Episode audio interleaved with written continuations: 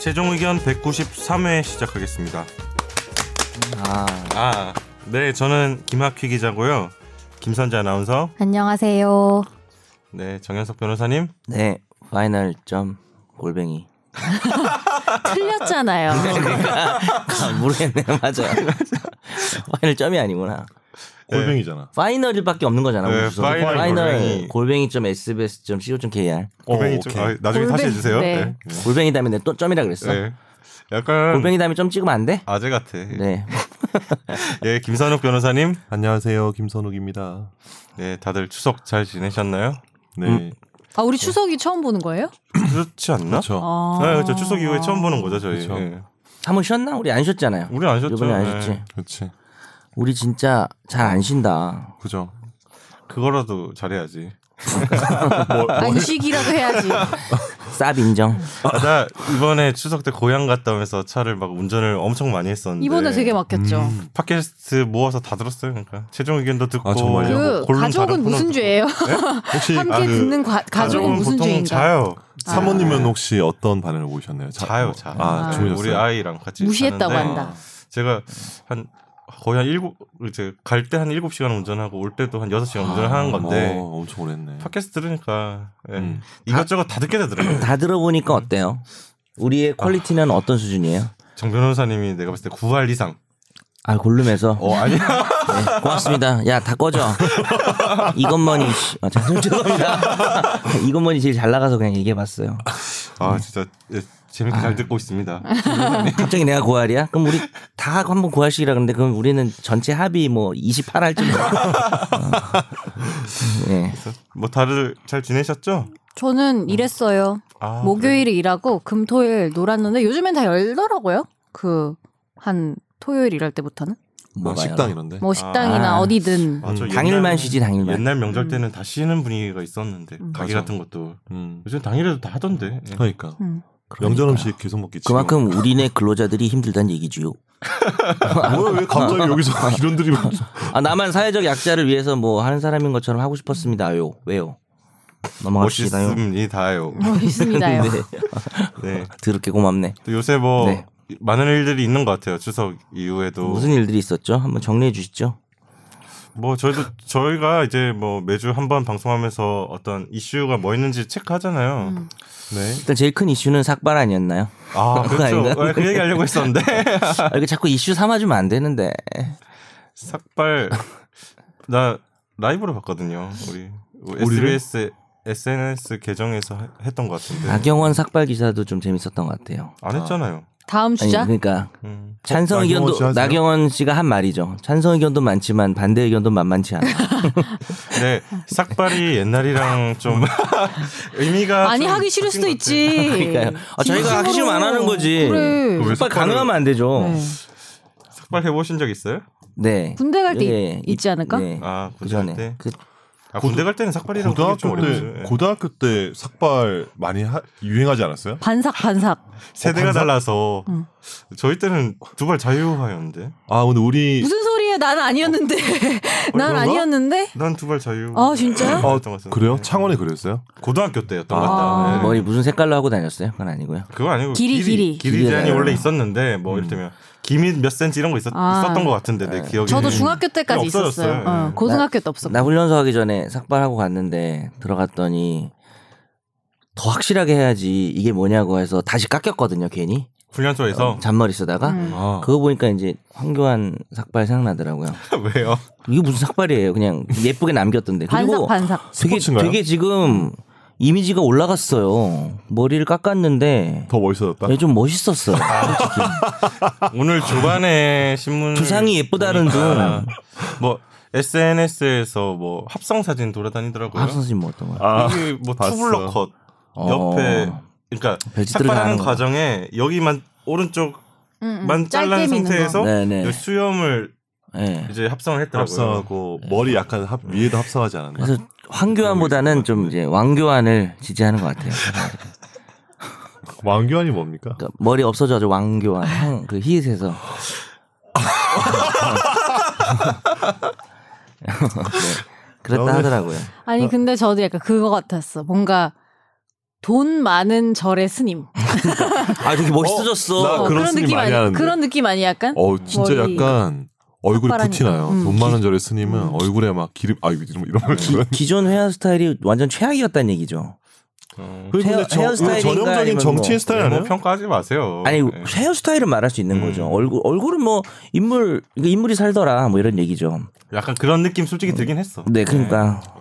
근데 삭발이라는 게 옛날에는 약간 처절한 느낌 들고 그랬었는데. 그러니까 우리 고등학교 때 아, 너무 예쁘게 네. 남겼어. 어떤 애가 삭발해가지고 몇 명이 삭발을 따라서 했는데 음. 처절하게 맞았어.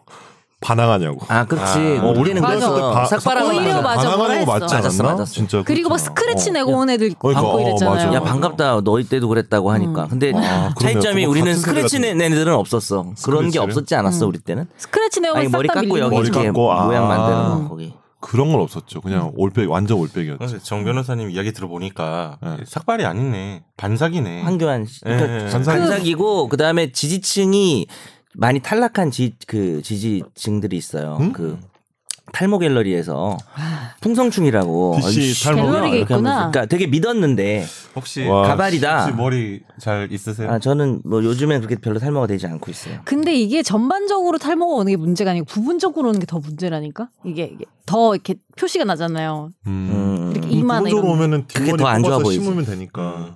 아 나도 음. 그럼 머리 숱이 뭐 없어 걱정이야. 음. 계속 이, 뭐 한 줄 평 해주실 수 있어요? 뭐라 왕교 왕교 왕교.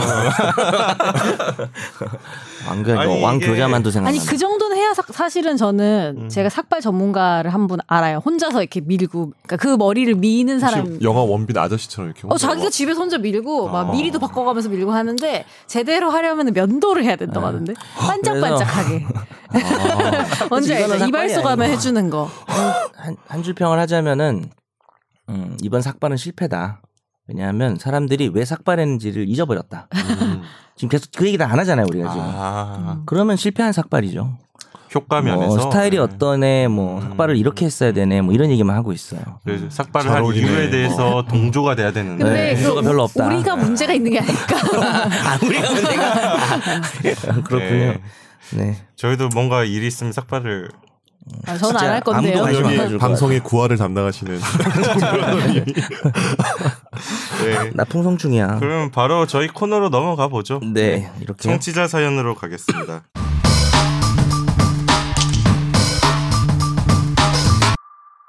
네, 처음부터 분개하신 근데 뭐 청취자 사연이 네. 좀 이번 주에 안 들어왔어요. 연휴라서 그렇겠죠? 읽어드릴게요. 실망스러운 명절 특집 이유는 사연 보낼 이메일 주소를 한 번도 언급하지 않았기 때문에 어째서 권지윤 기자 체제에서 김학휘 기자 체제로 오면서 사연 이메일 낭송을 이렇게 천대시하게 됐는지 의문을 제기함. 음순체, 옛날부터 음순체. 어, 옛날부터 들어와서 따로 이메일을 불러주지 않아도 되는 고인물 청취자들에게만 이메일을 받으려는 의도인가? 각성하라 최종 의견. 크, 아, 이분 흥분하셨네. 이분은 고인물이시겠죠? 실은 야, 너, 너 욕했다고 지금 실은 바로 본인은 까대는 거야? 고인물이야? 나 이 아이디 많이 되게 본 것 같은데. 이분 어, 꽤 하셨어. 나도 이 아이디가 기억이 많이 나. 제가 뭐 이런 의도는 없었는데 일단 사과드려야 될 것 같네요. 일- 을 사과할 수밖에 없는 게 네. 우리가 메일이 너무 안 왔어. 이거 정말 너무 맞는 말이라 아, 항상 생각은 하는데 나 지난주 했다고 생각했는데 자꾸 빼먹는 것 같아. 그러니까 이게 무슨 의도일까? 1번 고인물 청취자들에게만 이메일을 받기 위해서. 2번 이메일 자체를 받는 게 너무 귀찮아서 본인 업무가. 음. 그래서 3번 정말 멍청해서 한번 멍청해서. 네, 그러니까 어, 3번 같아요. 누가 멍청해서 제가- 주화가 예, 중요해. 음, 자기겠죠. 제가, 네. 제가. 아 여기가 아, 원래 구할이 주소 한번 얘기해 주시오라고 해야 되는 거죠. 일단 얘기 네. 까먹었으니까 주소 한번 미리 먼저 얘기를. 얘기하고 넘어가죠. 저희 최종 의견 메일 주소는 final f i n a l 골뱅이 s b s c o k r입니다. 음, 저 저렇게 말한 것도 쉽지 않더라고 아까 내가 방송하자마자 이제 기계적이야. 골뱅이 골뱅이 점 막 이렇게 한번 되더라고. 주소만 말씀해 보세요. 네. 에, 자, 저요? 네, 저희 메일 주소는요. www.final. 골뱅이. 유동골뱅이. 그만해. 유동골뱅이 광고 되게 웃겼는데 기억이 안 나. 유동 골뱅이 그거 말고 무슨 멘트가 아, 유동골뱅이 아내 사랑 하나 추가요? 뭐 이런 거 있잖아요. 뭐 아 맞아 맞아 맞아 맞아 맞아 맞아 맞아 맞아 맞아 유동골뱅이에 아내 사랑 하나 추가요? 아, 죄송합니다. 방송 광고예요? 라디오 광고. 그 남편이 아내한테 해주는 컨셉이죠. 음, 근데 목소리도 장난 아니었어요. 거의 뭐 이게 나를 알아주는 대학만큼 유명한 CF였습니다. 음. 사랑의 대구 사이버 대학 이런 것도 있고요. 그만해. 죄송합니다. 요즘 유행 또 있어요. 뭐요? 그 대구 뭐. 사이버- 프리미엄 니플 밴드 방탄 꼭지. 뭐야? 머플 밴드. 그 남성용 그 이렇게 가슴에 어. 그 붙이는 라디오 아. 라디오에 계속 나오는 거야. 아, 그 진짜 CM송이 기가 막혀요. 중독성이 어, 해봐요. 아, 나중에 해주세요. 유튜브로 검색해 보세요. 할 수가 없어. 그 주세요. 멘- 멘트가 멘트 빼고 음이라도 좀 해줘요. 뭐더라? 하여튼 방탄꼭지를 끊임없이 외쳐요. 아 우리도 최종 의견 CM송 하나 만들어야겠다. 우리 CM 송이요. 최종 의견을 계속 외치는 누구한테 거지. 받지? 누구한테 작곡해 달라지? 여러분 아 이메일로 보내주세요. 혹시 음악 하시는 분 있으면 네, 네, 진짜 청취자 사연도 안 오는데 퍽이나 아, 오겠다. 구걸 하십시다. 어, 오실 수 있잖아 고인물 중에. 음. 고인물 중에 네, 최종 의견 CM송을 하나 보내주시면 네. 어, 청취자도 보고 대놓고 고인물이 뭡니까? 사과하세요. 사퇴하세요. 사가 아니, 사퇴- 삭발하세요, 삭발. 네 넘어가죠. 예, 그렇게 매일 많이 보내주시고요. 그럼 이제 화제의 판결로 가겠습니다.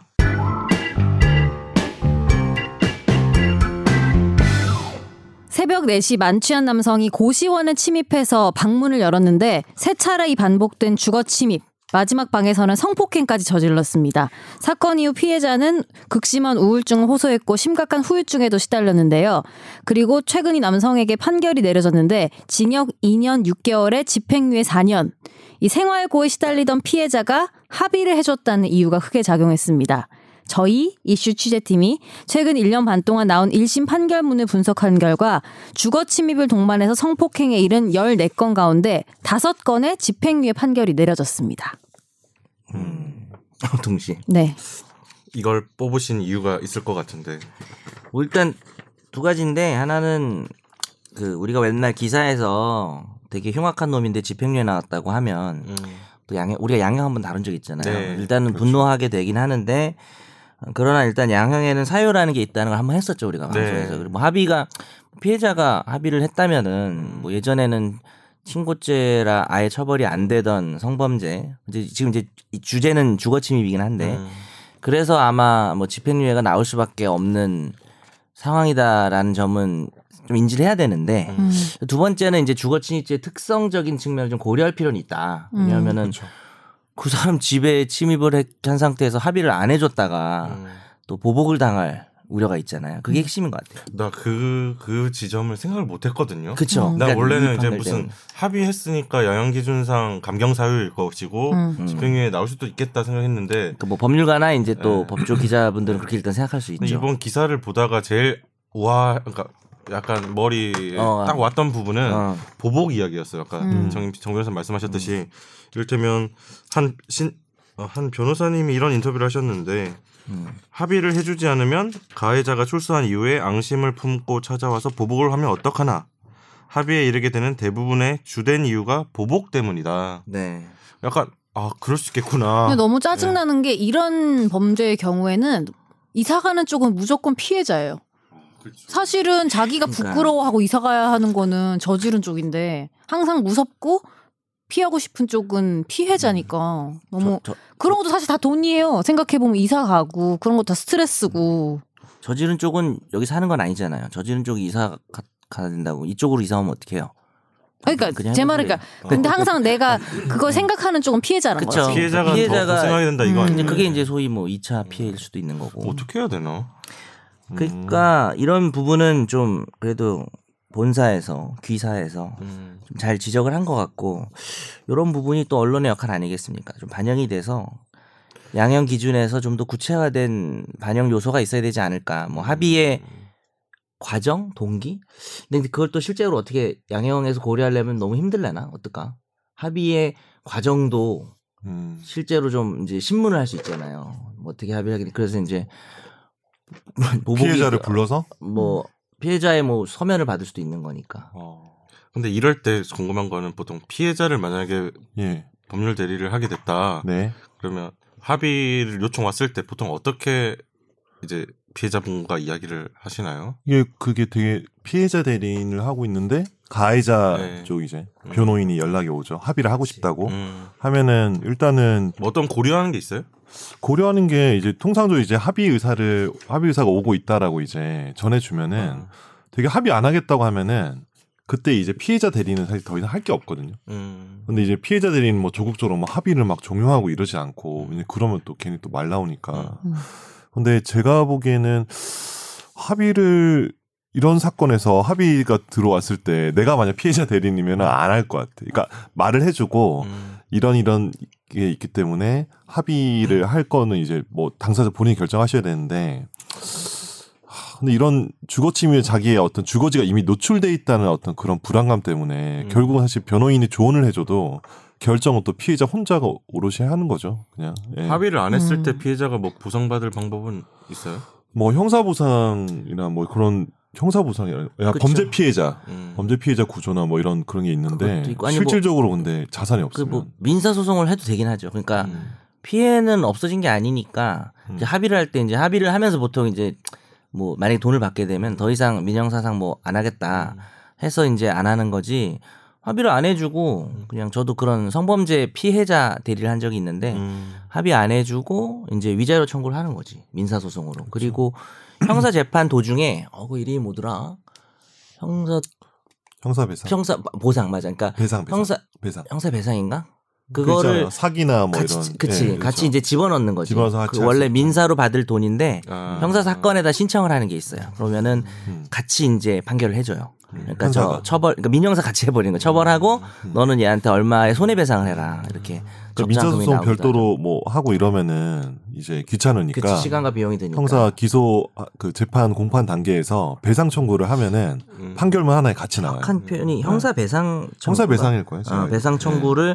음. 형사 판결에 넣는 거지. 그렇죠. 근데 전 돈도 돈인데 이런 기사 댓글 보면은 왜 감옥에 안 넣냐 어. 뭐 이런 말 있잖아요. 근데 실형을 줘야지 왜 그- 집행이 왜냐면은 되냐? 어. 음. 사실은 기본적으로 다 떠나서 여기 사는 피해자 입장에서는 이 사람이 아무것도 안 해도 이 앞에 인- 서 있는 것만으로도 엄청 위협적일 거 아니에요. 음. 그러면은 솔직히 말해서 제가 느끼기에는 뭐 격리할 수 있는 방법이 없는지 법적으로 떠- 떨어뜨려 놓을 수 있는 그런 방법은 음. 현실적인 없는지 방법은 없는 거죠. 음. 실형 접근 나오기 금지? 전에는 접근지 뭐 할 수 있지만은 음.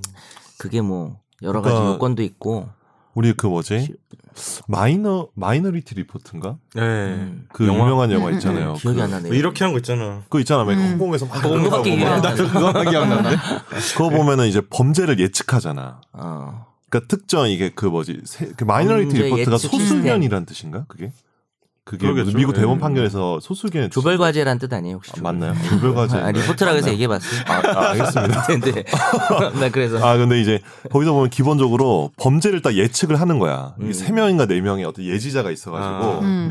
딱 나 자꾸 나오면은 초현실적으로 갈래. 아 근데 진짜 난 법률 이게 얘기 뭐냐면 그런 특정이 우리가 뭐 전자 팔찌 뭐 발찌 하고 이렇게 규제를 음. 하잖아요. 특정 이제 성범죄 그렇죠. 가해자를 이런 하- 하는데 어. 이거를 완전히 인간의 행동을 컨트롤할 수가 없, 는 거죠. 이게 뭐 음. 접근 금지 같은 거 해도 늘 그 사람 주거지에 경찰이 항시 대기할 수도 없, 음. 없고 그렇죠. 런 것들을 사실은 피해자들이 본인도 인지하고 있으니까 음. 이런 합의나 이런 전혀 것들 없어. 뭐 아 어차피 음. 그러니까 약간 좀 그런 생각을 또 있지 않을까? 이게 혹시 보복에 대한 어떤 걱정 때문에 음. 합의해 준 그런 것도 이제 있는 거죠. 그런 측면이 있는 네. 거죠. 그리고 이 네. 밑에 기사에 보니까 뭐 그냥 감시하고 위협한 행위 자체만으로는 처벌이 안 된다고 돼 있어서 좀 황당했어요. 음. 저도 예전에 이런 거 들은 적 있거든요. 그러니까 그 스토킹도 전화도 100통을 걸어서 내가 핸드폰을 사용 못하게 되는 상황이어도 음. 내가 받지 않으면 그게 안 된다는 식으로 뭐 경찰에 가는데 얘기를 했다는 거예요. 그러니까 뭐냐면 음. 전화가 계속 오면 못 쓰잖아요. 이 핸드폰을. 뭐 음. 받아서 이제 뭐 이렇게 받아서 내용을 들어야 어. 이제 피해가 생긴다고 피해가 보시는 뭐 생긴다고 볼 수 있지 그거는 안 된다 이것처럼 이것도 나는 충분히 무섭고 위협을 느꼈는데 음. 그치. 이런 행위만으로는 처벌이 안 된다고 거예요. 하니까 경범죄 같은데 음. 있죠. 뭐 불안감 조성 뭐 이런 게 음. 경범죄는 근데 뭐 음. 별거 아니니까 벌금 과료 이런 거니까. 이게 근데 기본적으로 이게 뭐 여기 합의나 이런 것도 뭐 여기 여기 이게 나- 이게 음. 중요하지만 주거 침입죄 자체가 굉장히 무서운 범죄거든요. 아, 왜- 그래요? 왜냐면 네. 음. 그러니까 우리 막 미국 영화 보면은 기본적으로 이제 남의 집 야드에 딱 들어오면은 딱 이게 장총 딱 들고 나오잖아요 네. 아저씨가. 음. 근데 그만큼 이제 주거 침입이라는 거는 그 이후에 강도를 할지 절도를 할지 이런 성폭력을 할- 할지 뭐 알 수가 없잖아. 음. 주거 침입 자체가 굉장히 어떤 범죄로도 발전할 수 있는 가능성이 있기 때문에 아, 좋은 말이야. 음. 그러면 그만큼 규제를 많이 했는데 우리나라는 3년 이하의 좀 징역이 약하죠. 네. 처하거든요. 사실 주거 침입이 예. 태양이 다양해서 워낙 그러니까 뭐 다양해서. 아, 범죄가 주거 아니 침입에 그치지 않는 어, 경우가 사실 많다. 이제 그렇죠. 건조 건조물 침입이라는 것도 포함돼 네. 있어서 뭐 건물에 음. 화장실 찾으려고 그냥 어, 이렇게 음, 그러니까 남의 이거- 건물에 이렇게 어. 들어가는 것도 이렇게 문 잠깐 열렸을 때 음. 잠겨 있는 문인데 그것도 사실 죄가 돼서 음. 되게 약한 태양도 있긴 있죠. 음. 근데 말한 것처럼 얼마든지 어떤 어떠한 범죄의 특정 범죄의 예비로서의 의미가 좀 있을 수 있거든요. 음. 전 단계로서. 뭐 이럴 때면 살인 사건에서 그 그치. 주거 침입도 같이 걸리는 거예요? 그럼 아니잖아. 네? 사- 뭐라고? 주거 침입 플러스 살인 되는 사인 아, 주거 침입 다 같이 되는 거예요. 거죠. 네. 근데 이제 뭐 절도 같은 경우는 뭐 야간 송개호 주거 침입 절도 음. 예. 죄란 죄라는 게 음. 있어서 그냥 한 범죄로 통합돼 음. 버리지만 다른 범죄는 항상 두 아, 개가 되는 거예요. 저 얘기 들으니까 좀 무섭다. 주거 침입이 진짜 음. 뭐가 될지 모르는 모르는 거야. 그래서 좀 네. 목적을 고려해서 실제로 좀 양형할 때도 반영하는 걸로 알고는 있어요. 네. 왜 주거에 침입했는지를 음. 좀 화장실 찾다가 들어간 거 가지고 진짜로. 정말 뭐 예. 아, 그럴 수도 어, 있고. 의도 없이 막 선고 범죄를 네. 유예할 했지. 수도 있는 근데 거니까. 저는 네. 애초에 주거 침입 자체가 무서운 것 같아요. 무서운 어, 왜냐하면 거야, 자동차 싸우다가 창문 내렸는데 막 주먹질하면 무섭듯이 되게 아, 그렇지. 내밀한 그런 일 공간이 있었어? 어. 없었는데 그 집이라는 게 되게 내밀한 고사리 공간이고 주먹. 음. 남이 들어오는 것 자체가 되게 무서운 일이잖아요 사실은 왜냐하면 그, 저는 뭐 뭐 물건 픽업하러 온다 이럴 때도 누가 음. 그것도 온- 약간 좀좀 불안- 무서워요 그런 것만 해도 음. 주거 침입하니까 혼자 예전에 있기에. 오선과 한음 생각나네요. 주먹을 넣고 이 주먹이 대감님의 것입니까? 예.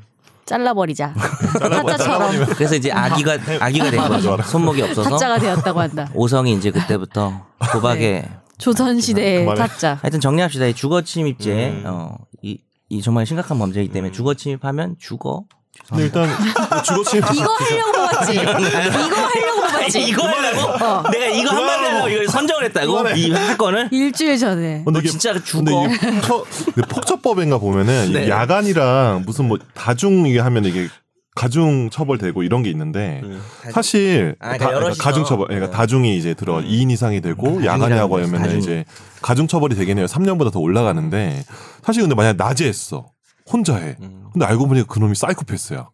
근데 그거면은 폭처에 안 걸리잖아.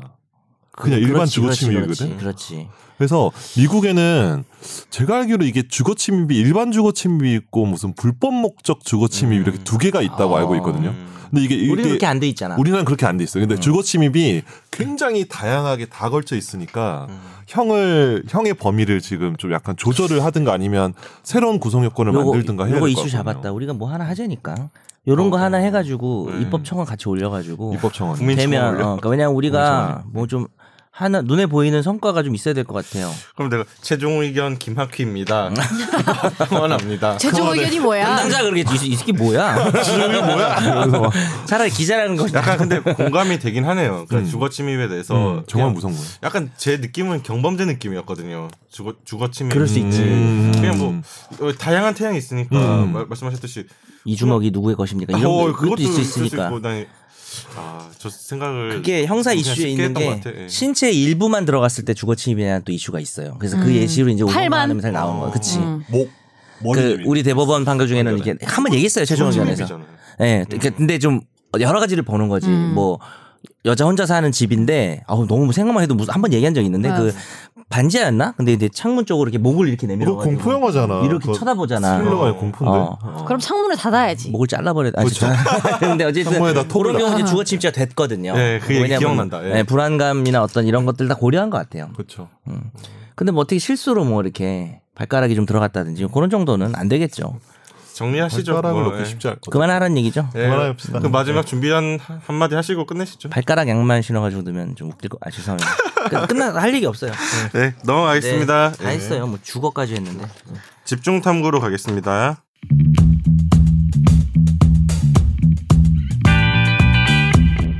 네, 이번 주 주제는 지난번에 한번 다루긴 했었는데 그쵸. 네, 피사실 공표를 다루긴 했었는데 한 두어 달 전에 했나? 네, 네. 이번 그렇죠. 주에 좀 이제 새로운 안도 이제 나왔고 음, 그러네요. 한번 논의를 해야 될 것 같아가지고 가져왔습니다. 피사실 공표에 대한 문제입니다. 일단 배경 설명을 제가 조금 하고 네. 법적인 거는 김 변호사님 좀 설명해 주시면 될 것 같은데요. 어, 이 추석 연휴 때 뭐 언론 보도를 통해서 좀 알려진 내용인데 이제 형사 사건 공개 금지 등에 관한 규정 안이 이제 언론에 공개가 됐어요. 뭐 국회를 통해서 나온 건데 어, 간단하게 설명드리면 9월 초에 이제 박상기 전 법무부 장관이 예결위에 나와서 이것저것 이제 국회의원들의 질의를 받다가 피사실 공표 문제 질의를 받았고 이제 지금 이전에 방송에서 제가 다뤘던 공보 준칙 있잖아요. 수사 공보 준칙에 우리 이제- 했었죠. 음, 그 공보 준칙에 이제 업데이트된 버전. 그게 법무부께 있었고 경찰 훈령이 있고 그랬죠. 근데 저희가 지금 얘기할 건 이제 음, 법무부, 법무부 훈령을 거죠. 이야기하는 그쵸? 건데 수사 공보 준칙이라고 저희가 한번 다뤘던 그 법무부 훈령이 있는데 그거에 업데이트된 버전이 이제 국회의원한테 제출을 한 거예요. 그게 형사 사건 공개 금지 등에 관한 규정이라는 이제 법무부 훈령을 만들어서 이제 국회의원에 갔고 국회의원이 이제 언론에 공개를 한 건데 이 안을 안의 내용이 언론에 공개되면서 지금까지 이번 주까지 계속 이슈가 이어지고 있습니다. 피의 사실 공표에 대해서 네. 뭔가 큰 변화가 있을 것 같아서. 음. 그래도 뭐 이어지긴 하는데 제가 한마디만 하면 그, 그 지난번 방송을 네. 음. 검찰, 경찰, 기타 범죄 수사에 관한 직무를 행하는 자나 감독 보조하는 자가 음. 그 뭡니까 그 직무 관련해 가지고 알게 된 피의 사실을 공판 청구 전에 그러니까 음. 공소 제기 전에 공개 공표를 하게 되면 3년 이하 징역, 5년 이하의 자격정지에 처한다는 이제 형법 피의 사실 음. 공포죄라는 배임조가 있는데 그 당시 우리가 살펴본 훈령에는 그러니까 근데 이게 조문이 있는데 이렇게 피의 사실 공표를 많이 하잖아요. 네. 음. 보니까 이제 예외 사유가 뭐 세 개, 네 개, 뭐 이렇게 정도가 네 가지 얘기 예외 사유가 있었죠. 그래서 우리가 뭐 이런 예외에 해당한다면 뭐 공표할 수도 있겠는데 현실적으로는 너무 많이 공표가 일어나서 좀 피의자 인권 침해가 좀 일어나는 거 아니냐 정도로 정리했었죠. 그 맞아요. 당시에는. 예. 네, 그래서 혹시 그때 안 들으셨을 수도 있기 때문에 아, 예. 다른 속도를 네, 해봤어요. 그쵸. 네, 잘하셨습니다. 네 잘했죠. 네. 나 쓰다듬어줘. 멋있다. 아, 이거 어떻게 쓰다듬어요. 정수리 쪽으로. 싫어하는데. 조- 그래서- 본실 저희가 뭐 이걸 가져온 이유는 그 개정안이 이제 뭔지가 중요하겠죠. 이번에 이제 개정하려는 그 안의 내용을 좀 보자는 거죠. 네네네. 이제 실제로 바뀌게 될 것 같으니까 네. 그 법무부 이제 새로운 훈령을 내용을 보겠습니다.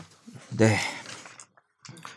자, 크게 간단하게 설명드리면 일단 법무부에서는 이게 초안이라고 거듭 뭐 공- 이제 알리고 있습니다. 이게 초안이고 이게 박상기 전 장관 때 만들었던 아니고 음, 하고 이제- 있던 거죠 지금. 뭐 안을 하나 만들어 놓은 거죠. 박상기 네. 장관 때. 그래서 알려진 걸로는 7월쯤에 이, 이 안을 마련했다고 해요. 네네. 7월쯤에. 그래서 이번에 공개됐는데 어쨌든 지금 박상기 전 장관은 이제 물러났고 지금 조국 법무부 장관이 왔잖아요. 네. 그 일단 사전에 말씀드릴 거는 조국 장관이 9월 18일 아침에 이제 사법개혁 당정 회의에서 이제 가족 수사가 마무리된 마무리된 뒤에 이 공보 준칙을 시행하겠다고 말을 했고 이거는 뭐 큰 취지에서는 박상기 전 장관의 아닌 거고 이 이 초안을 바탕으로 협의를 해서 좀 더 고쳐 나갈 부분은 고쳐 나가겠다는 취지의 지금 입장이거든요. 그럼 이제 뭐 아니 뭐 본인 음. 가족 수사하는데 왜 하필 이 시기에 뭐 이런 거를 하느냐라는 논의는 이제 좀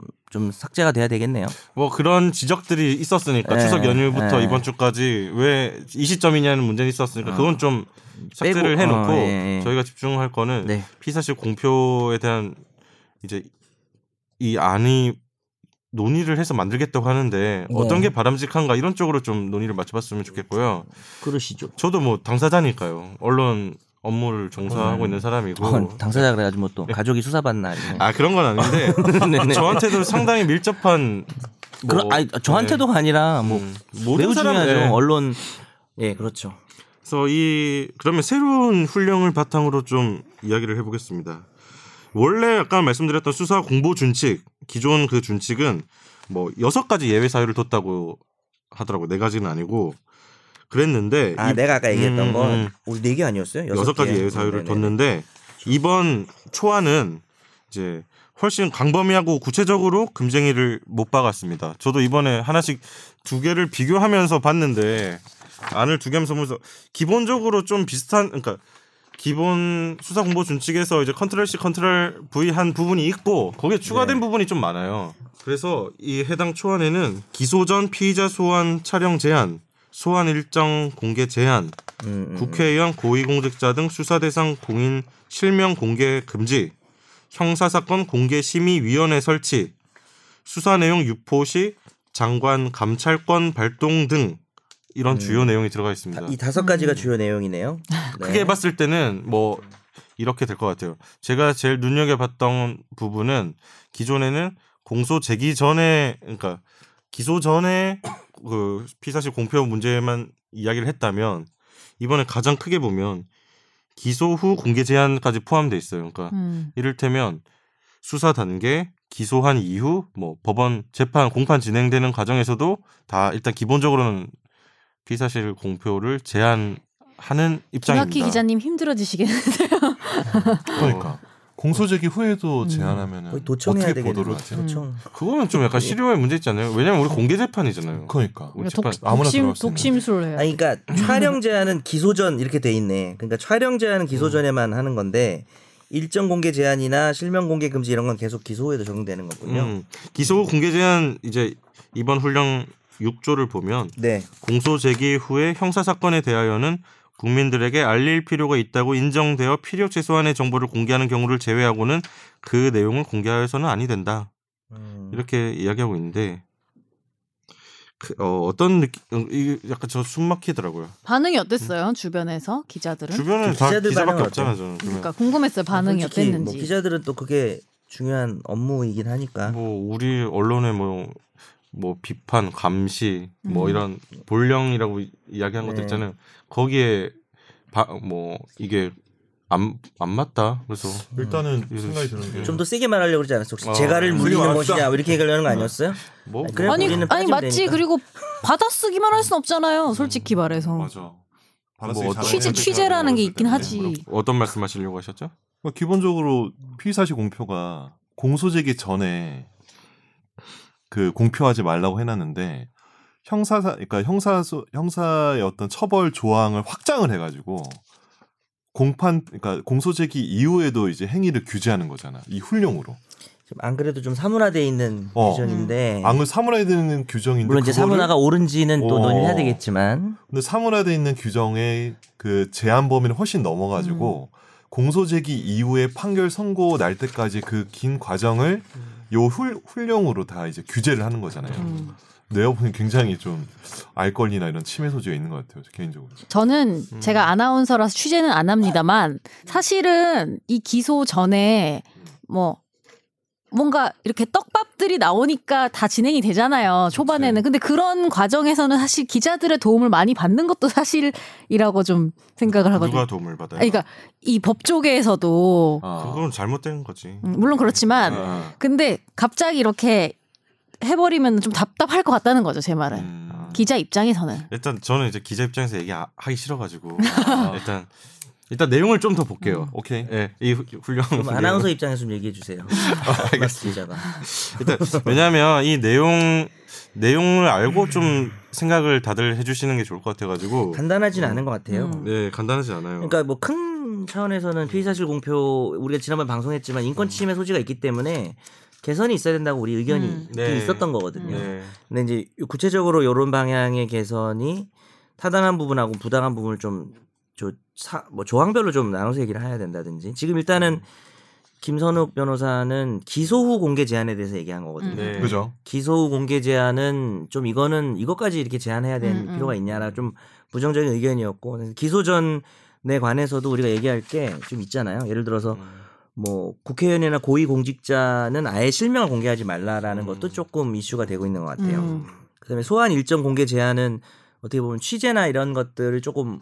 음. 어렵게 하겠다라는 거잖아요. 촬영 제한이나 그래서 그 전에 막 보도가 돼버리면 또 피의자 인권이 침해되는 부분이 있을 수 있다라는 거죠. 요거에 음. 뭐. 대해서 나눠서 얘기를 예, 뭐 예외적 촬영 허용이라는 또 조항이 있는데요. 네. 일단 기존의 수사 준칙에서는 뭐 피의자 피의자가 본인이 셀카를 찍은 경우 아, 죄송합니다. 네, 수사 공보 준칙에서는 피의자가 동의하는 경우에라는 조건을 달았었고 네, 비슷한 얘기잖아요. 네. 이번 초안에는 누가 네, 동의하겠어 피해자가 명시적으로 촬영 등에 동의하는 내용에 서면 제출하는 경우라는 조건을 달았어요. 종이를 음. 해야 되네. 더 이메일, 세졌죠. 예, 종이. 조건이. 구두는 아니고 음, 서면으로 음, 해야 음. 서면으로 받아야지만 예외적으로 촬영을 허가하겠다는 거고 그리고 추가된 내용 위주로 말씀드리면 그 기존 준칙에도 기소 전에 예외적으로 공개하는 요건 및 범위를 정해놨었는데 네. 대부분 비슷하고 뭐 형사사건 공개심의위원회 승인이라는 게 또 추가됐어요. 음. 형사사건 심의위원회라는 게 기존에 없었는데 음. 그걸 또 하겠다는 초안에 따르면 그렇죠. 예.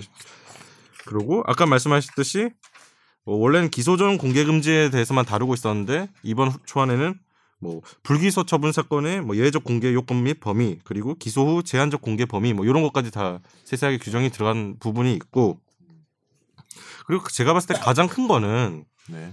위반 행위에 대한 조치 같아요. 그렇죠. 일단 은 원래는- 이게 훈령이라서 음. 형사처벌 규정이 있을 수는 음. 없- 없, 네, 는 그치. 거고 음, 네. 어 위반하면 어떻게 됩니까? 이번 훈련 이제 초안에 제 31조 위반 행위에 대한 조치 뭐 1. 검찰 공무원이 다음 각 호의 위반 행위를 한 경우에는 상급 검찰청의 장은 즉시 검찰총인의 승인을 받아 감찰을 실시하여 공개 경위 내용 이유 등을 조사해야 한다. 그리고 2. 법무부 소속 공무원이 전항 각 호의 위반 행위를 한 경우에는 법무부 장관은 감찰관 등으로 하여금 감찰을 실시하여 공개 경위 내용 이유 등을 조사하게 하여야 한다. 감찰하라는 거죠. 음, 감찰할 수 있는 사람이 이제 검찰 공무원이면은 직근 상급 검찰청의 장 네. 그리고 법무부 소속이면은 법무부 장관이겠네요 주체가. 네. 근데 이제 뭐 누구를 통해서 시키긴 하지만 어 이건 어떻게 보세요? 이거 여기에 대한 뭐 비판도 있고 비판이 아닌 것도 있는 것 같은데. 예. 일단 드는 생각은 이 훈령은 음. 법이 아니잖아요. 법령, 그러니까 국민 전체에 적용되는 게 뭐. 아니고 입법부가 제정한 예, 게 아니고 음. 법부가 제정한 게 아니고 일단은 뭐 행정부인 법무부가 제정한 거고 그 행위의 대상도 그러니까 행위 규제의 대상도 공무원이잖아요. 음. 법무부 소속 공무원이 일반 준수될 국민이 사항이고. 아니고 그래서 여기서 뭐 기소 후에 공개 제한이라고 있다고 음. 하더라도 뭐 여기 김학기 기자나 이런 뭐 언론사나 아니면 이런 일반인들이 사실 이 규정이 적용받는 건 아니죠. 내가 알고 있 뭐 감찰을 받진 그렇죠. 않죠. 그러니까 내가, 내가 네. 공무원 아니니까 네. 법무부 공무원 네. 아니니까 뭐 이제 언론의 뭐 표현 어, 음. 언론의 자유 아니면 표현의 자유로서 저 같은 일반 국민이면은 음. 이런 것들을 사실은 말을 할 수는 있는 거지. 이 훈령에도 불구하고 음. 근데 이제 형법에 원래 E 피의사실 공표죄가 있잖아. 근데 어. 그렇죠. 그게 좀300몇 건이 기소됐는데 처벌된 적이 없다 그러더라고요. 네. 그동안은. 음. 다 근데 이제 기소 그게 유예로 갔죠. 예. 이게 이건 어떻게 생각해? 이건 되게 음. 법리적인 얘기인데 더 낮은 단계의 훈령이 이렇게 개정됨으로써 음. 그 법률이 좀 더 적용이 네. 적용 범위가 넓어진다든지 아니면 적용 활성화될 수는 있지 않을까요? 그렇죠. 유죄가 뭐 똑같은 일인데 예전에는 그냥 관례상 넘어갔지만 이게 지금 음. 김 변호사 얘기한 것처럼 일반 국민이나 언론사를 규제하는 법은 아니지만 네. 훈령은 아니지만 피의사실 공표죄가 유죄가 나올 확률이 좀 더 높아졌다고 볼 수는 없을까요? 음. 그건 어떻게 봐요? 유죄 가능성은 이건 여기도 어차피 훈령 때문에 훈령도 그러면 안 되는 건데 훈령도 감찰 이게 훈령을 위반했을 때 어쨌든 감찰 음. 대상이라고 해놓고 그러니까 이게 좀 이상한 거야. 이게 형법에는 음. 물론 피의사실 공표죄는 이제 수사기관 종사자만 적용이 되죠. 네, 맞아요. 국민이 아예 적용이 안 네, 되잖아요. 네, 애당초 그렇죠. 네. 법 음. 그법 자체가 그래서 이제 형사처벌이 이런, 이런 법무부 공무원이 수사기관 관계자가 되는데 그렇죠 그렇죠 근데 이제 약간 형사 이거- 이런 공무원들 입장에서 약간 이, 이해가 안 되는 거지. 아니 피의사실 공표죄를 위반을 하면은 음. 형사처벌을 받는데 음.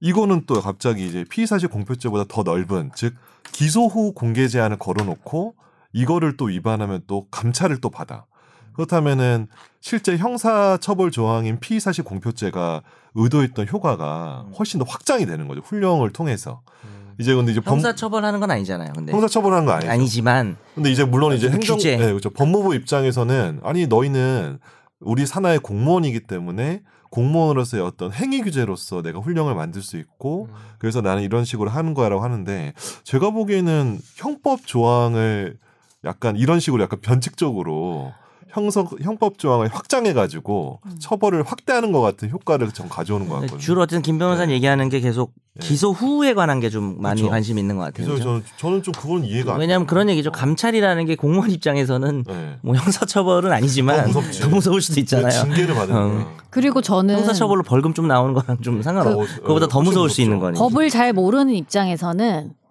그렇게 뭔가 일률적으로 이렇게 다 똑같이 볼 수 없는 부분이 있잖아요. 예를 들면 기사로 딱 봤을 때 아 이거는 좀 알아야겠는데 라는 게 솔직히 물론 국민의 사람마다 알 다, 권리라는 측면에서 아니 사람마다 다르겠지만 뭔가 본능적으로 그런 느껴지는 일반인의 시각이라는 게 있잖아요. 근데 이렇게 다 적용을 해버리면은 음. 그러니까 물론 뭘 말하는지는 알겠지만 그렇게 음. 일률적으로 딱 해버리면은 되는가라는 음. 정말 지켜질 수 있는 공익성이나 알 권리나 이런 것들이 음. 좀 개별적으로 좀 음. 구체적으로 층위를 나눠서 좀 뭐 음. 보장되는 물론 그거 힘들겠지 당연히 근데 그런 게 필요하지 않을까라는 생각은 들긴 해요. 그러면 이거 음. 저희가 주제를 좀 나눠봐요. 그러니까 네. 여기 준비한 표 있잖아요. 표를 보면서 하나씩 항목별로 나눠볼까요? 예, 그것도 네. 괜찮을 것 같아요. 그러니까 음.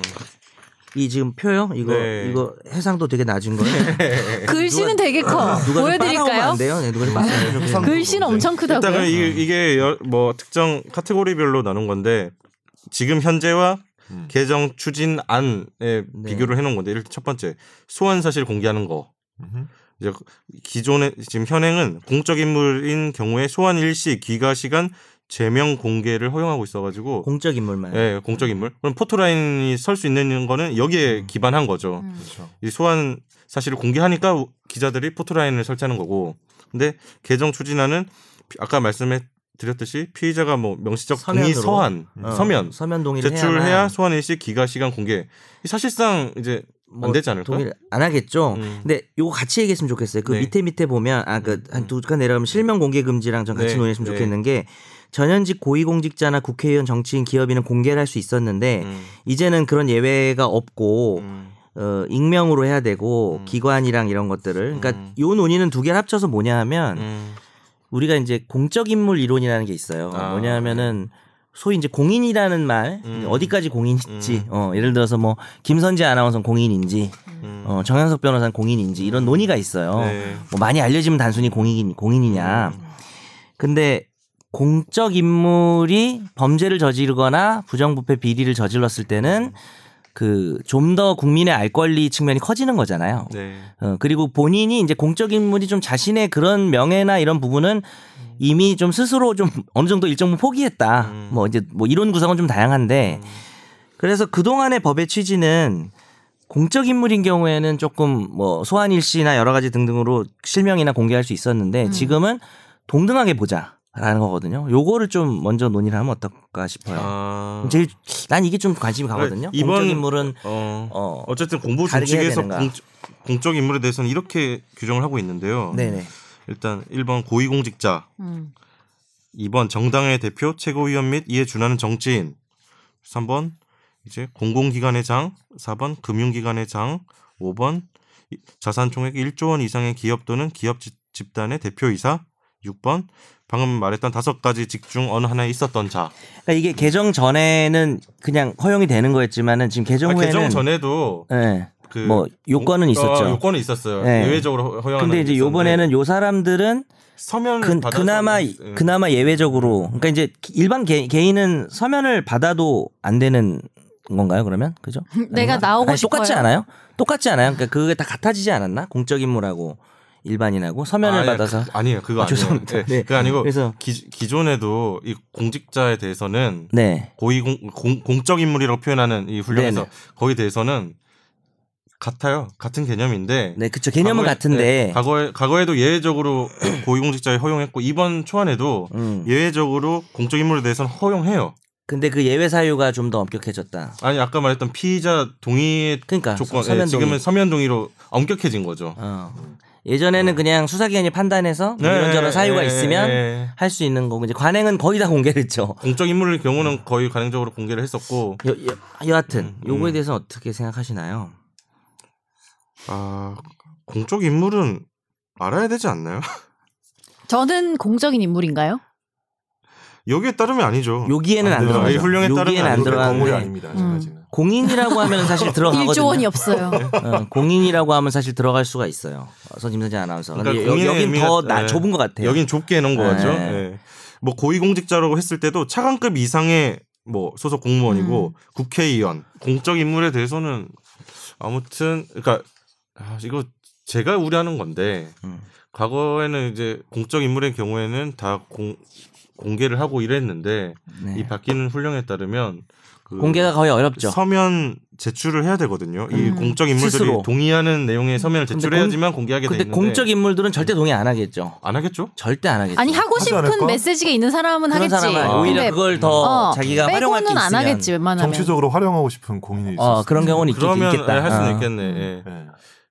근데 뭐 아 그거는 그런데 공적 인물 카메라 촬영 뭐 이런 건 안 하겠죠. 다음에 촬영은 아니 뭐 이게 두상이 원래, 자신 있으면 원래는 하지 공적 아니 그게 인물 아니라 성범죄, 아 성범죄 네. 몰카범 이런 거는 아니, 공적 인물이라는 게 있어요. 여기서 말하는 공적 인물이 있는데 과거에는 뭐 국민의 알 권리 차원에서 다 공개가 됐던 부분인데 이제는 그 공개 여부를 공적 인물이 결정하게 되는 거잖아요. 그렇죠, 그렇죠. 그리고 이거는 그러니까 국민 알 권리에 위배된다. 나는 음. 뭐 이런 입장인 거죠. 선택적이지 그리고 저도 이거는 반대예요. 그러니까 이게 법별로 봐야 되는데 공적 인물 같은 경우는 그 물론 공적 인물도 무죄 추정이 동일하게 적용은 돼야 된다고 생각을 음. 음. 하는데 이따가 좀 뒤쪽에서 얘기를 하려고 그랬는데 지금 이게 핵심이 어떻게 보면 무죄 추정이잖아요. 피의 어. 사실을 공표하게 음. 되면은 헌법상 기본권인 음.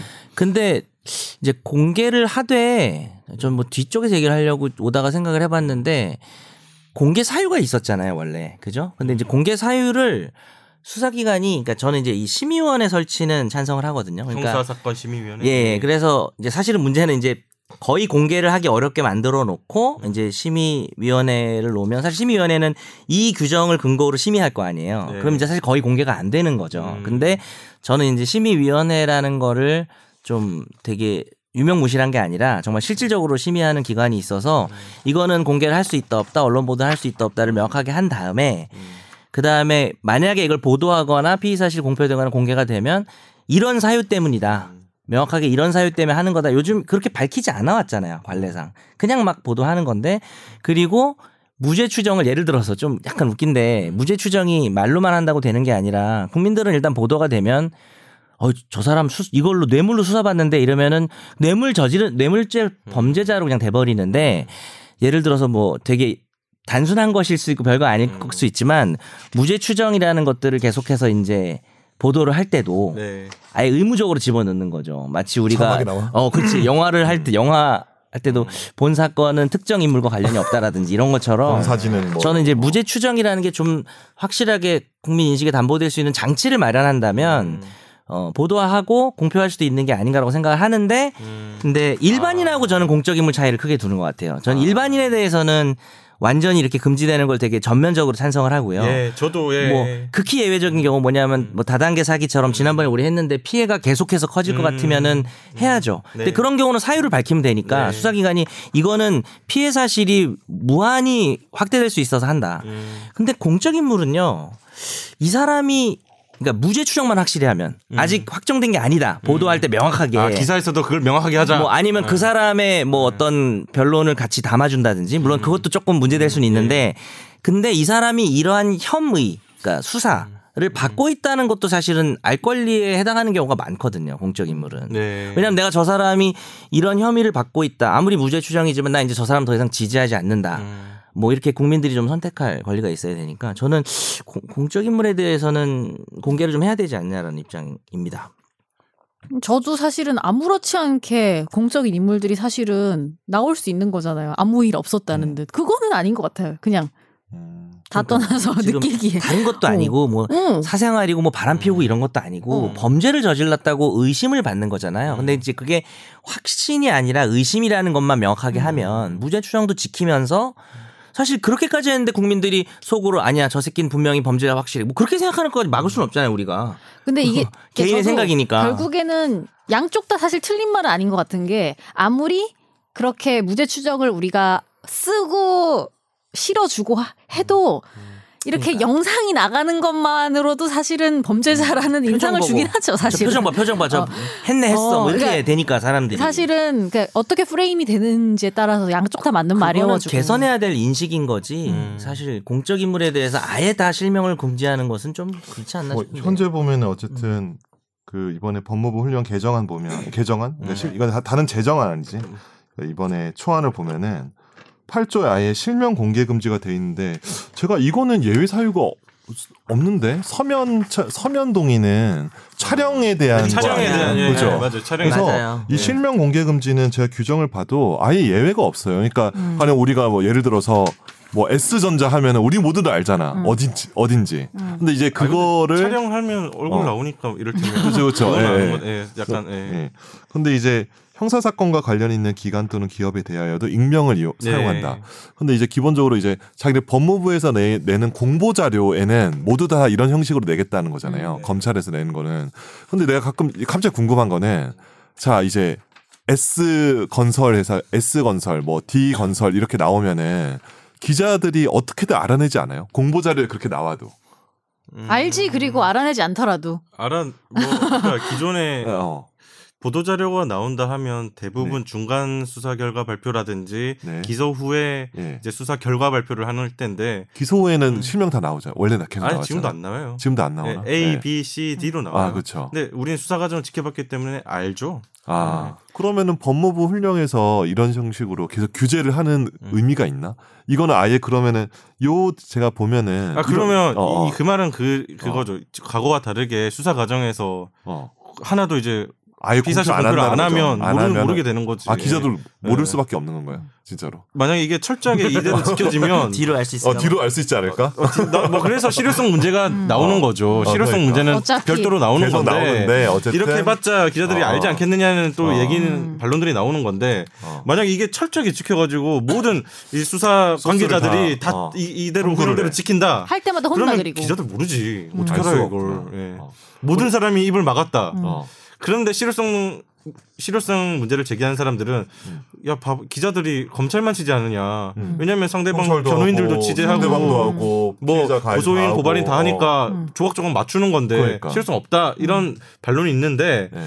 이 훈령만 봤을 때는 이 만약에 검찰 조직, 뭐 경찰 조직이 똘똘 뭉쳐가지고 이대로 하면 음. 기사는 모르는 모르겠죠. 모르는 그리고 가능성이 굉장히 힘들겠죠 알려고 해도 뭐 힘들죠. 취재가 힘들겠지.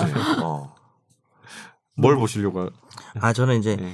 지금 27조에 보면은 그 지금 아니 김선욱 변호사 얘기 듣다가 요 공, 공적 인물은 서면 동의를 받아야만 26조 2항을 적용하지 않는다. 촬영 등 예. 촬영 등이라고 돼 있어서 아. 어디까지인가 봤더니 뭐 소환 조사 압수수색 체포 구속 등 과정을 언론 그밖에 촬영 녹화 중계 방송을 불허한다는 조항에 대한 예외인 거고 그다음에 이제 소환 일시 그건 20조 1항에 있는데 그러니까 서면 동의에 의해서 공개할 수 있는 부분이 뭔지 좀 궁금해 가지고 음. 근데 아까 김 기자 얘기한 것처럼 뭐 실명 공개 음. 부분은 예외가 어- 없긴 없이 한데 그냥 계속 이게 예외 이게 허용되면 실명은 공개되는 거니까 거의 카메라 앞에 그렇죠. 서면 뭐 공개되는 거니까. 그렇죠. 그- 그렇긴 모자이크 안 하네. 하고 그냥 얼굴 나오면 법, 그, 법 아는 규정 세세한 게 좀 궁금해서 뭐 그렇고 좀 더 논의를 이제 큰 거시적인 파트로 넘어가면 네. 이거 준비하면서 계속 고민인 게 음. 지금의 약간 피의 사실 공표가 약간 문제가 있다고 저도 느끼는 부분도 있고 그렇지만 이걸 일률적으로 이렇게 막았을 때 문제도 있을 것 같고 그렇죠. 그래서 약간 혼란스러웠던 측면이 좀 있어요 저 스스로는 음. 근데 저는 이렇게 일률적으로 막았을 때 폐해가 크다는 입장이거든요 사실 음. 왜냐하면 국민의 알 권리겠죠 그러니까 그러니까 이것도 있지 않을까 이제 견제다 되지 않는 그 권력에 대한 국민의 어떤 뭐지 뭐 비판이 예. 네. 언론을 통해서 가능한데 왜냐면 구- 국민들 모르잖아요. 언론 발표가 나오기 전까지는 누가 뭐 법무부 뭐 검찰 이런 공보자를 누가 봐요 일반 국민들이. 근데 이제 그걸 통해 언론을 통해서 아는데 이런 공표 자체를 이렇게 뭐 익명으로 다 제한하고 뭐 제한을 광범위하게 걸면은 수사기관이 막, 막 수사를 이상하게 했단 말이에요. 예를 들어서. 어, 그래서 뭐 그래요. 수사를 뭐 묻어버려. 음. 뭐 그런 것들은 사실은 국민들이 알 수 없고 그냥 넘어갈 수도 있다는 거. 그동안 그런 식으로 문제되는 것들이 많았잖아요. 음. 뭐 있었겠죠. 네. 문제로. 많았겠죠. 예. 진짜. 그러니까 극단적인 사례들이 양쪽에 다 존재해요. 이를테면 음. 피의사실 공표에 폐해라고 했을 폐해도 때 많고. 폐해로 대표적인 저는 떠오르는 게 음. 저기 간첩 조작 사건. 음. 그 계속 네. 그치. 검찰에서 음. 중간 수사 결과 발표했는데 결국에는 음. 약간 가짜 예, 예. 증거였던 거잖아요. 음. 드러나 그렇죠. 그럼 그 사람 무죄 추정 원칙 다 무너졌던 거고 음. 그 사람은 뭐해요? 막 음. 이런 생각이 들어요. 진짜 그렇죠. 조작이지 조작 보상 어. 받을 방법이 없는 거죠, 사실은. 돈으로 뭐 한다고 해도 그런 그러니까 부분은. 뭐 삶이 망가지는 그쵸. 문제가 있을 뭐 수 있으니까. 그렇죠. 10억을 받든 20억을 받든 되겠어요 예? 그게 그러니까 그런- 자유로 쓰지도 못해. 그런 폐해가 있는 몸이 반면 아파서 이제. 만약 피의사실 공표에 또 이쪽 방- 반대 방향에서 보면 권력형 비리 저기 같은 경우. 국정원 뭐 댓글 조작 사건이라든지 음. 네. 이런 게 만약에 묻혔으면 음. 묻힐 영원히 수- 묻혔던 사건 그건 같아요. 만약에 예. 이게 철저히 적용되면 그건 예. 묻혔겠죠. 묻혔겠죠. 그렇죠. 그 사건은. 묻혔겠지. 왜냐면 똘똘 묻혀가지고 그 그러니까 냥 말 안 하면. 비밀로 했으면 네. 묻혔을 거고 네. 그러니까 이 극단의 케이스들이 음. 있는 상황에서 뭘 하나로 선택해 이건 아닌 것 같다는 생각이 아니야. 기본적으로 있는 근데 거고. 저는 사실 아까 말했듯이 그 극단적인 사례라 하더라도 이 옵, 저는 열어놓는 거랑 안 열어놓는 거는 차이가 이- 굉장히 크다고 생각해요. 결과가 똑같더라도 그리고 열어놔야지 틀린지 맞는지도 알 수 있다고 생각해요. 사실은 조작이 된 건지 아닌 건지도 사실은 열어놓음으로써 알게 될 수 있는 거지. 그럼 만약에 그 사례에서 무죄 추정을 했었어도 제대로 밝혀졌을까? 그것도 약간 의문이 있거든요. 아, 그 그건 케이스에서. 역시 네. 그러니까 전체적인 의견은 지금 얘기한 건 사실 뭐 권력형 비리나 고위공직자 네. 관련된 거 오히려 지금 다 얘기하는 것 같아요, 그죠? 음. 일반인에 대해서는 일반인에 대해서는 전적으로 음. 동의 철저하게 예, 그렇죠. 피의사실 공표만 안 되니까 음, 우리는 그건데 사실 뭐 현 정권의 같은 경우에 이제 신뢰를 가진 국민들도 많이 있는 것 같고 뭐 네. 지지율을 떠나서 수치를 음. 떠나서 근데 이렇게 훌륭히 만들어지면 뭐 정권이 바뀌어도 어쨌든 계속 이렇게 적용되는 일반론적인 거잖아요 이거는 네. 그러니까 그리고 현 정권을 뭐 믿을 수 있냐라는 차원의 문제는 아닌 것 같아요 네. 뭐 그래서 결국은 뭐 앞으로 국정원 댓글 사건 같은 게 우리 대한민국에서 일어나지 않으리라는 보장이 음. 없는 거잖아요 근데 저는 그런 게 은폐되는 불이익이 상당히 크다고 생각을 하기 때문에 음. 공직자에 대해서 이렇게 엄격하게 그 취재나 비판 기능을 좀 막는 것은 이 훈령의 그런 부분들은 좀 바뀌어야 되지 않을까. 음. 아 그러면 해결책은 막 좀 엄격하게 구분하면 아까 그러니까 저도 생각을 음. 일단 둘로 나눠야죠. 했었는데 예. 일반 일반인 피의자와 음. 아, 그쵸. 아, 이제 범을 공적 양자. 인물의 피의자를 어. 좀 나눠서 확실하게 좀 가야 될 것 같고 제 얘기도 그거예요. 음. 현행은 일반인도 막 그냥 해버리잖아요. 음. 어. 근데 그거는 철저하게 막, 막. 동의해요. 예, 거기에 대해서는. 그쵸. 근데 예. 고위공직자에 대해서는 음. 뭐 지금처럼 허용이 돼야 되지 않을까요? 저는 그렇게 생각을 하는데. 사실 음. 뭐 정 변호사님 만 예를 들어서 음주하고 만약에 이렇게 네. 뭐 사람 치고 도주해도 네. 뉴스 안 나오잖아요. 제가 예를 들어도 아, 너무 아, 센 아, 걸로 여기는 거물 그냥 이거구나. 음주하고 그냥 길에 누워 있었다 노상방뇨 이런 정도로 해주시면 아, 안 아, 되나요? 그렇게 할게요. 노상방뇨, 네, 알겠습니다. 제 네. 노상방뇨 자신 없 있거 없네. 있습니까? 아니, 아니 농담이에요. 아, 네. 아, 또 경범죄. 아, 경범 어. 어, 그런 거는 노상방변도 어, 하시네 그러니까. 죄송합니다. 예. 그런 거 이제 사실은 뉴스거리도 안 되는 거지. 뭐 기사 뉴스거리도 갖다 안 줘도 뭐 이렇게 아. 뭐 뭐 뭐 어쩌라고 막 이러니까. 뭐 그렇죠. 아니 저의 네. 수강생들은 많이 관심 있게 볼 거예요. 아, 뉴스 그런가요? 안 쓰죠. 수강 취소 이렇게 환불. 음, 오호. 네. 아 근데 갑자기 생각이 드는 게 그 뭐지 여기 원고에도 있지만 그 유명한 워터게이트 사건 있잖아요. 네. 거기 나 근데 이번에 기사 이거 보고 알았네. 그 뭐지 그 딥스로트 음. 네. 그 제보가 네. FBI 부국장이라고? 나 그 영화 안 봐가지고. 네. 어. 얘기 그러니까 그런 좀 네, 네. 어떻게 했지? 얘기를 좀 해주시죠. 그러면. 해주시죠. 네. 워터게이트 얘기는 김학기 기자가 네. 아니, 뭐, 해주셔야죠. 그러니까 이게 워터게이트 그뭐 사건을 봤을 때 네. 이게 일률적으로 막아놨을 때 음. 이 댓글 사건이랑 뭐 국정원 똑같은 댓글 거지. 뭐 사건이랑 비슷하게 봤을 어. 때 다 묻혔을 때 피해가 너무 크다는 거죠. 뭐 어. 제 입장은 그래요. 그게 네. 국- 워터게이트가 이게 닉슨이 대통령 할 때 그 사람 공화당이죠. 음. 공화당인가 민주당인가? 공화당이었던 것 같은데. 닉슨. 어, 어나잘 모르겠다. 닉슨이 공화당인데 네. 민주당의 대선 캠프에다가 CIA 요원 집어넣어가지고 도청 장치 음. 설치하고 들었 했던 사건 맞죠? 아, 아무도 모르- 맞아요, 맞아요. 어, 나 혹시 모르겠네. 그건 초원 보국집 사건 아닌가요? 아 그거 어, 여, 어 매우 유사한데? 어 매우 유사해. 네. 근데 그거는 저기 처음 본 미국에서도 사건은- 복을 먹는구나. 그거는 저기 복의 영어로 뭘까? 민주당 대선 캠프에서 럭키. 식당이 아니었다고요. 대선 사무실이었다고요. 대선 사무실이라잖아. 럭키 피치. 어. 그거. 도시락 먹었다고요. 그거 그거 아니고. 아니라고. 아, 아니라고 걔네들은 죄송합니다. 뭐 샌드위치 아, 먹었겠지. 죄송합니다. 아, 보고 먹은 거 아니에요? 네, 초원복집 그건 이제 아닙니다. 회로 먹어야 되는데. 아, 자, 어쨌든 어쨌든 청취자분들 또 초원복집 사건 잘 모르니까 또 설명을 또 해야 돼. 넘어갑시다. 이거 검색해 보세요. 넘어갔어요. 그래, 검색해 봅시다. 검색해보세요. 초원 네. 복국집 사건. 근데 네. 이제 거기서 이제 그 FBI 부국장이 바로 그 기자한테 제보한 사람이라며. 나중에 알- 나중에 예, 알려 밝- 예, 몇십 음, 년이 예. 지나서 알려진 게 그 닉슨이 처음에 대통령 몰려갈 때 아 그 자식이 아닐까 이렇게 의심을 했다고 네. 음. 이렇게 나중에 너무 재밌더라고요 그 기사 내용이. 근데 이제 그런 식의 만약에 이 법을 엄격하게 적용하면은 그런 피의 사실 이게 음. FBI에서 조사하고 이런 것들을 부국장이 안 찔러줬으면은 기사화가 안 됐을 거고. 이 음. 사실 공표를 한 거죠. 한 거지, 예, 대놓고. 예. 어. 그러니까 물론 몰래 몰래 이렇게 그냥 음. 찔러준 건데 그거를 이제 누설을 한 건데 그걸 안 했으면은 그 역사적인 사건이 일어날 수가 없는 거죠. 그리고 거기에 네. 대해서 국민들은 다 그 공익성에 대해서 인정을 하고 인정하고. 예. 뭐 그쵸. 근데 내가 이게 뭐라고 이야기하기가 나도 네. 음. 기자라서. 네, 기자라서 뭐 딱히 뭐 음. 이렇게 해야 된다고 이야기는 저도 약간 지금 혼란스러운 상황이고 음. 다만 뭐 뻔한 이야기긴 한데 피의자 인권과 국민 알 권리 사이에 조화되는 지점을 잡아야지 이렇게 일률적으로 뭐 뭐 음. 규제를 하거나 막거나 음. 이렇게 했을 때는 답이 아니다 이런 이 정도의 생각이거든요. 음. 음. 네. 이제 뭐 여기 형사사건 공개심의위원회가 되게 역할이 되게 큰데 그러니까- 이거 정말 거기 역할을 이렇게 저도 그냥 이제 정리인가요? 네, 네. 정리하시죠. 제가 생각하는 거는 형 형법에 피의사실 공표가 범죄로 돼 있잖아요. 네. 근데 사문화돼 음, 있잖아요. 그래서 음. 그거를 좀 개정을 해서 이게 이 훈령을 만들 게 아니라 법률에 있어야 의미가 있는데 거기 이제 위법성 조각 사유를 좀 명확하게 규정을 하는 거죠.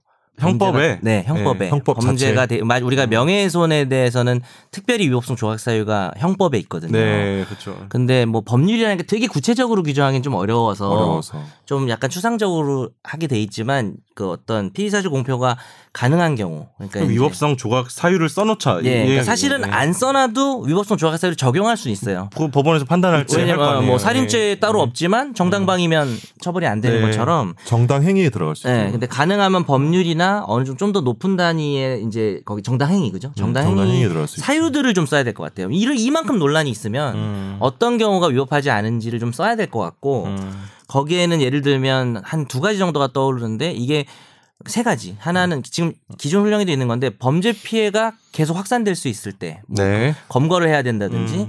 그 국민적 불이 그 어떤 범죄 피해가 심각한 우려가 있다든지 음. 두 번째는 뭐 비슷한 얘기인데 이제 국민들이 협조를 얻기 위해서 음. 뭐 범인 검거 등을 위해서 아, 예. 그럼 세 번째는 저는 공적 인물의 권력형 비리를 그렇게 해야 된다고 생각을 하고요. 예외 사유를 한 다음에 그다음 뭐냐면 절차에 통제를 가야 될 것 같아요. 그래서 예를 들어서 무죄 추정을 철저하게 지키는 방향으로 공표를 하고 보도를 한다. 그러니까 그게 되게 단순한 유치한 얘기 같지만 그리고 실제 그동안에 언론의 어떤 책임인 부분도 있는 게 네, 맞아요. 어, 일단 누가 수사를 받는다고 하면 어, 음. 언론의 관심을 일단은 이게 좀 아무래도 보도라는 게 음. 좀 선정적이고 자극적이면 빨리 해야 좋은 되고 거잖아요. 내가 제일 빨리 해야 음. 돼. 어, 이번에 뭐 한 건 했다 이런 게 있기 때문에 음. 제목도 잘 뽑아야죠. 일단 저 사람이 범죄자처럼 자극적으로 이렇게 묘사하는데 좀 치중되는 보도가 있지 않았을까. 음. 그래서 이제 무죄 추정이라는 면이라든지 아니면 이거는 지금 수사 단계이기 음. 때문에 사실 그렇게 써도 이제 국민들이 또 어차피 어, 마음속으로 유죄 그 내 기사를 어떻게 써야 되지? 그러니까 거기 아. 어떤 지침을 만들 수도 있겠죠. 이를테면 내, 내 마음속 유주, 유죄 추정 이렇게 될 것 같긴 한데 국민들이 지금도 그러고 있고 지금도 네. 그러고 있는데 검찰에서 보도 자료를 내면 음. 보도 자료 맨 윗줄에 이렇게 쓰게 돼 있어요. 그렇죠. 네, 그 보- 이 보도 자료는 뭐 언제부터 보도하여 주시고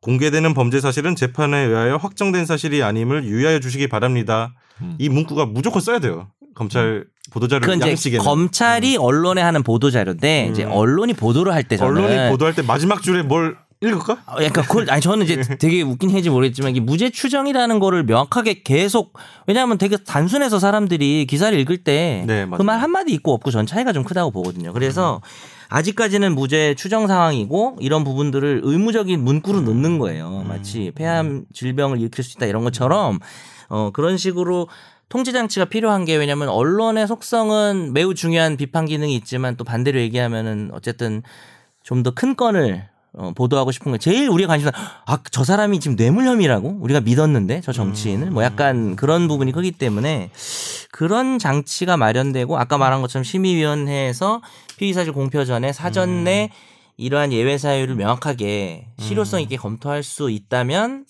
공적 인물에 대해서는 뭐 음. 보도를 할 수 있어야 되는 게 아니냐.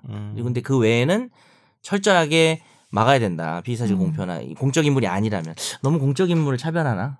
근데 음. 저는 그렇게 생각을 해요. 왜냐면 공적 인물이면은 자기가 사회와 같이 지금 더불어서 앞에 나서서 음. 뭔가를 하고 있는 건데 음. 사회에서 용납되지 않은 범죄를 음. 저지른 거니까 남들보다 그 우리가 왜 연예인은 조금만 잘못을 해도 큰 피해를 입는 게 좀 심각한 문제이기도 하지만 어느 정도 감수해야 되는 게 자기가 그 인기를 먹고 살기 때문인데 음, 정 교사님도 좀 감수하는 게 있죠. 아, 저는 저는 저는, 저는 이제 공적 인물이 아니고요. 네. 예. 하여튼 그렇습니다. 정답을 이야기해 준 나- 음. 제 입장에서 약간 정답에 비슷한 예. 아 이게 정답이라고요? 그 아니, 예. 정도는지 모르겠어요. 뭐 답안을 잘 써주셨네요. 내가 보기에 이게 규제가 이 보도 이 뭐 훈령이나 이런 규제는 결국 공무원을 규제하는 거잖아요. 음. 근데 공무원을 규제해서 결국 노리는 거는 언론의 방향을 규제하는 걸까? 그러니까 자기네들은 이제 아 나는 우리 공무원을 규제하는 거야라고 하지만 음. 기본적인 방향은 언론 자체의 규제와 같이 이렇게 다 있는 것 같아서 제가 좀 문제가 있는 것 같아요. 음. 그러니까 이 그러니까 훈령 자체로 좀아 우린 공무원만 단속하는 거야. 너희는 기자들은 괜찮아요. 이렇게 하는데 음. 실제로 근데 기자들이 이렇게 해버리면은 취재원이 없잖아요. 어디서 알 수가 없고 뭐 고소인이랑 뭐 음.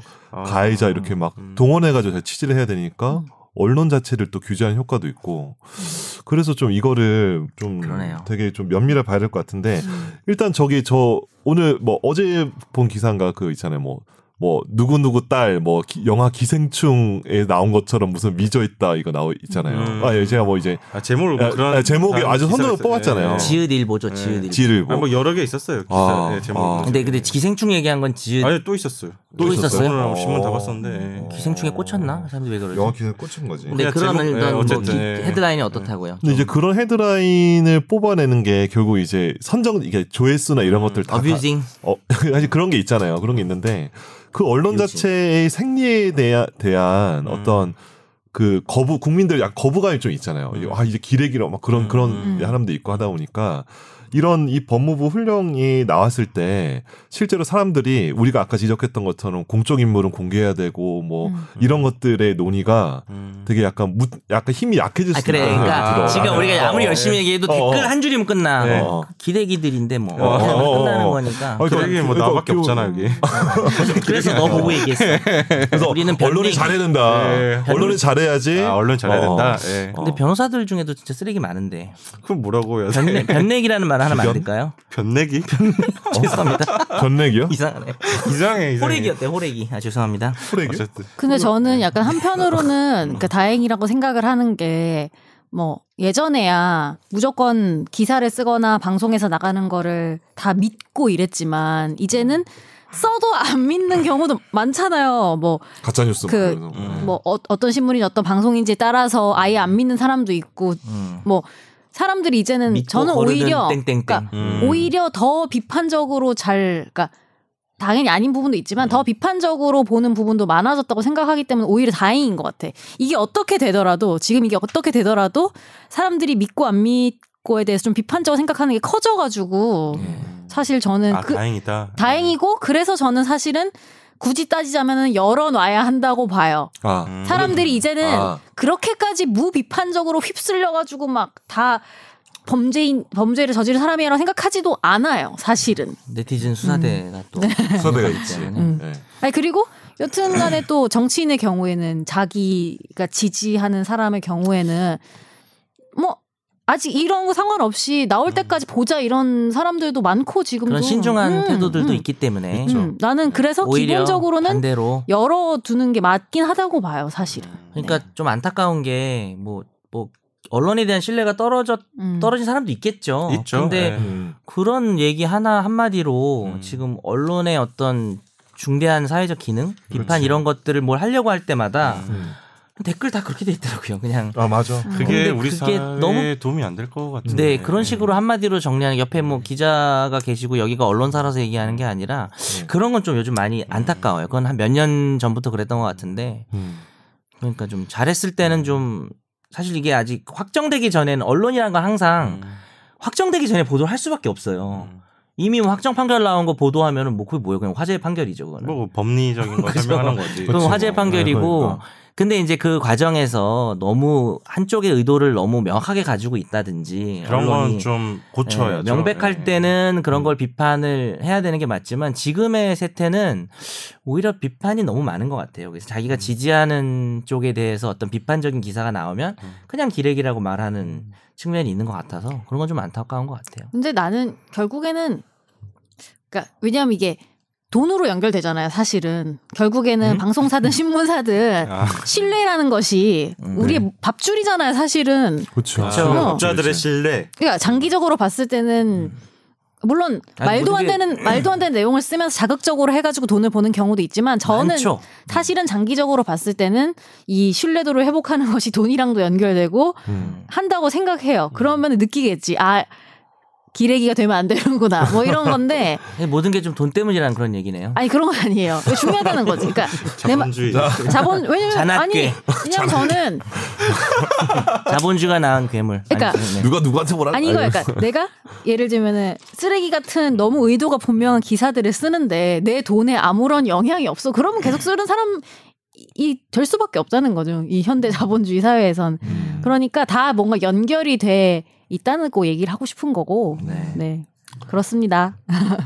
어쨌든 언론 마지막 본연의 정리를 해주시면. 언론 본연의 기능을 음. 잘 수행을 해주시기 그게 바랍니다. 제일 중요한가? 음. 네, 제가 보면 김학기 그래요. 기자님 잘 하라고요. 아, 주눅 들었어 요새. 어, 왜 누가 주눅 들겠어? 아, 요새 요 여기 주눅 혹시 들죠. 여기? 댓글 보면 왜요? 주눅 들어요. 아 댓글 아니 때문에. 요 뭐야. 우리랑 있는데 뭐 어떻게 주눅이 올라오겠어요. 댓글은 되게 소수가 반복적으로 다는데. 야 근데 아, 예상 요새 잘 갈피를 잘 못 잡겠어요. 음. 마지막 마지막 정리할게요. 그러니까 하시 네. 주시죠. 네. 음. 본인이 해주세요. 근데 이 아니 내용 정리하려는 건 아니고 네. 어쨌든 지금까지 저희가 논의했던 안은 초안이라는 점 그렇죠. 그리고 음. 이거를 새로 논의를 해서 진행 새로 뭐 개정 개정이라고 해야 되나 좀 고쳐 나가겠다는 점을 밝혔는데 관심을 좀 가져주셔야지 네. 네. 좀 올바른 방향으로 갈 수 있다. 음. 음. 이게 이 상태는 전 문제가 있다고 봅니다. 그렇죠. 음.